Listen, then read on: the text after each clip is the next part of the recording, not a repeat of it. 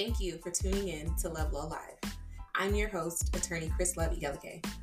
If you're an entrepreneur, a small business owner, or running a nonprofit, this is the place for you. This podcast will help educate listeners on various aspects of law relating to business, nonprofit, and the everyday hustle. On Love Law Live, we'll discuss ways to limit risks, take advantage of opportunities, and ensure that you have the information you need to succeed. I'm so glad to have you join us, and I hope that you enjoy the show.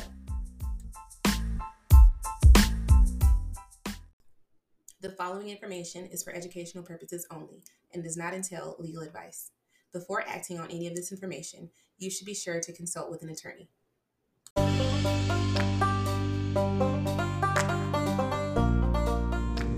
So, I like to start each show with one piece of success advice. And today's advice is believe in yourself and your ability. This is going to be so important no matter what area it is that you are in because believing in yourself is going to show when it comes to others believing in you. And it might be hard, or you might feel like you don't have the capability to do what it is that you're trying to do when you're just beginning um, or when you're in an unfamiliar area. So it's going to be important to just keep this at the forefront of your mind for whatever it is that you're going into. I hope this piece of advice will encourage you today and every day. Thank you.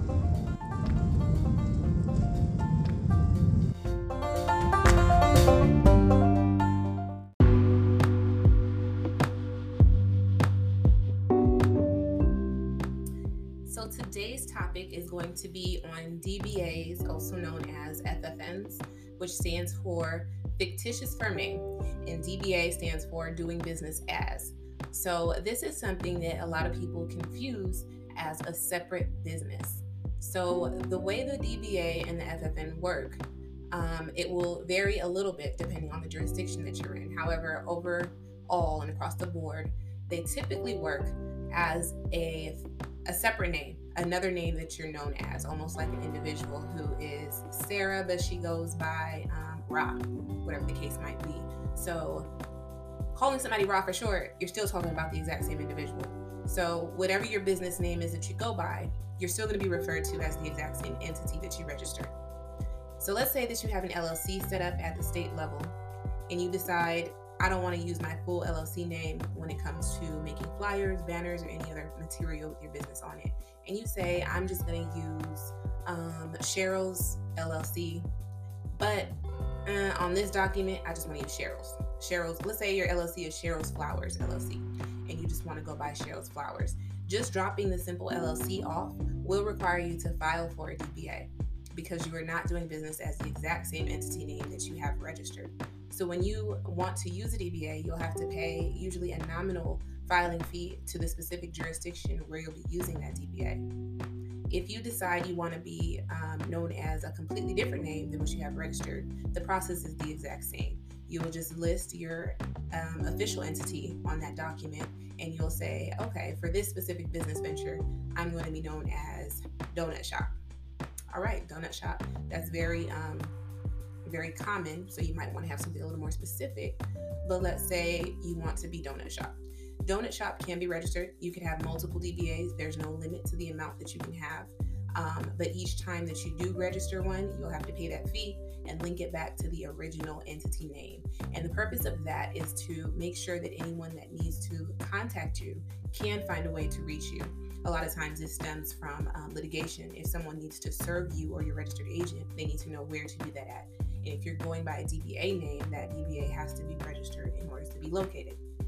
What you don't want to do is avoid registering a DBA and doing business as a random name um, to try to prevent anyone from reaching you regarding litigation because at that point you would be in violation of um, the business laws and regulations and your business could be shut down. So definitely don't avoid doing that. Some people will forget to file a DBA um, just out of common, you know, operations. You think, yeah, my name is the same. I just took the LLC off the end of it.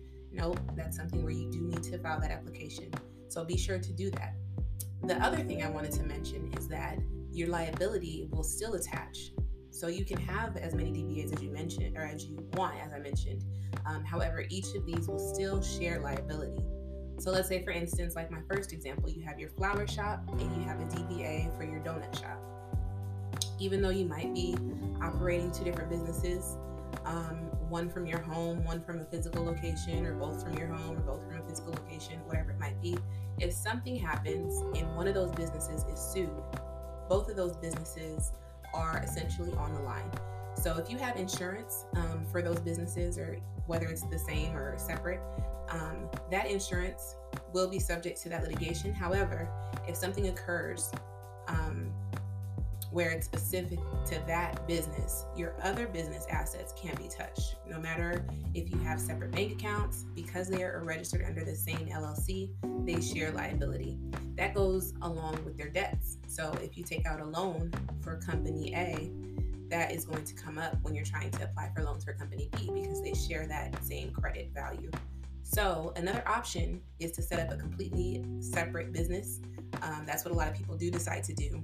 But this is something that you'll want to evaluate based on the risk that are associated with both. So, if you're doing something that is very low risk and it's essentially in the same category for your business license locally, then I would say that doing your DBA is perfectly fine. But when you're talking about two separate businesses, you're either going to be filing for a separate type of license in your local jurisdiction, or altogether you can just file for a separate entity structure. Um, some people think that having a DBA means that they are shielded, you know, from anything relating to the other business, and that's just not the case. Um, so it's important to set up another entity if you want to, and if you think it is best for your situation. Another thing to note is that there is an option as far as having multiple LLCs and not having to pay multiple registrations. This is not um, accepted in every state. So you do need to do your research and be sure that this is something that your state will allow. But the state that I um, primarily practice in, which is Nevada, they do allow for series LLCs. And with a series LLC, you do protect each and every one of your LLCs. However, you only register the one underneath the master. Um, that allows you to only have to pay the state one filing fee each year and each of your separate entities underneath that master will all have their own shield shielded protection, um, just like any other LLC would have. So that is a great option for a lot of people. A lot of times you see this with real estate um, transactions and real estate businesses because they'll have their master and then they will have their separate properties registered um, as part of that master LLC as another series. But because they are separate, if something were to happen with one property, they don't have to worry about going into litigation and having any of those other assets touched or compromised. So, if you'd like to talk more um, about what it means to create a DBA, or whether you should be looking into setting up a separate LLC or possibly a series LLC, feel free to reach out to us. My website is lovelawlv.com. That's L O V E L A W L V.com feel free to schedule a free consultation. Um, we can talk about whatever it is that you may have questions about. I can try to give you some insight in regards to what your options might be. And yes, I hope you had a great time um, learning about this topic today. And I hope that you make the right decision when it comes to whether to use a DBA or create a separate entity for your business. Thank you again. And as always, I hope that you return. I hope that you will share and like um, to promote today's episode if you found it to be educational in any way. And I look forward to talking with you soon.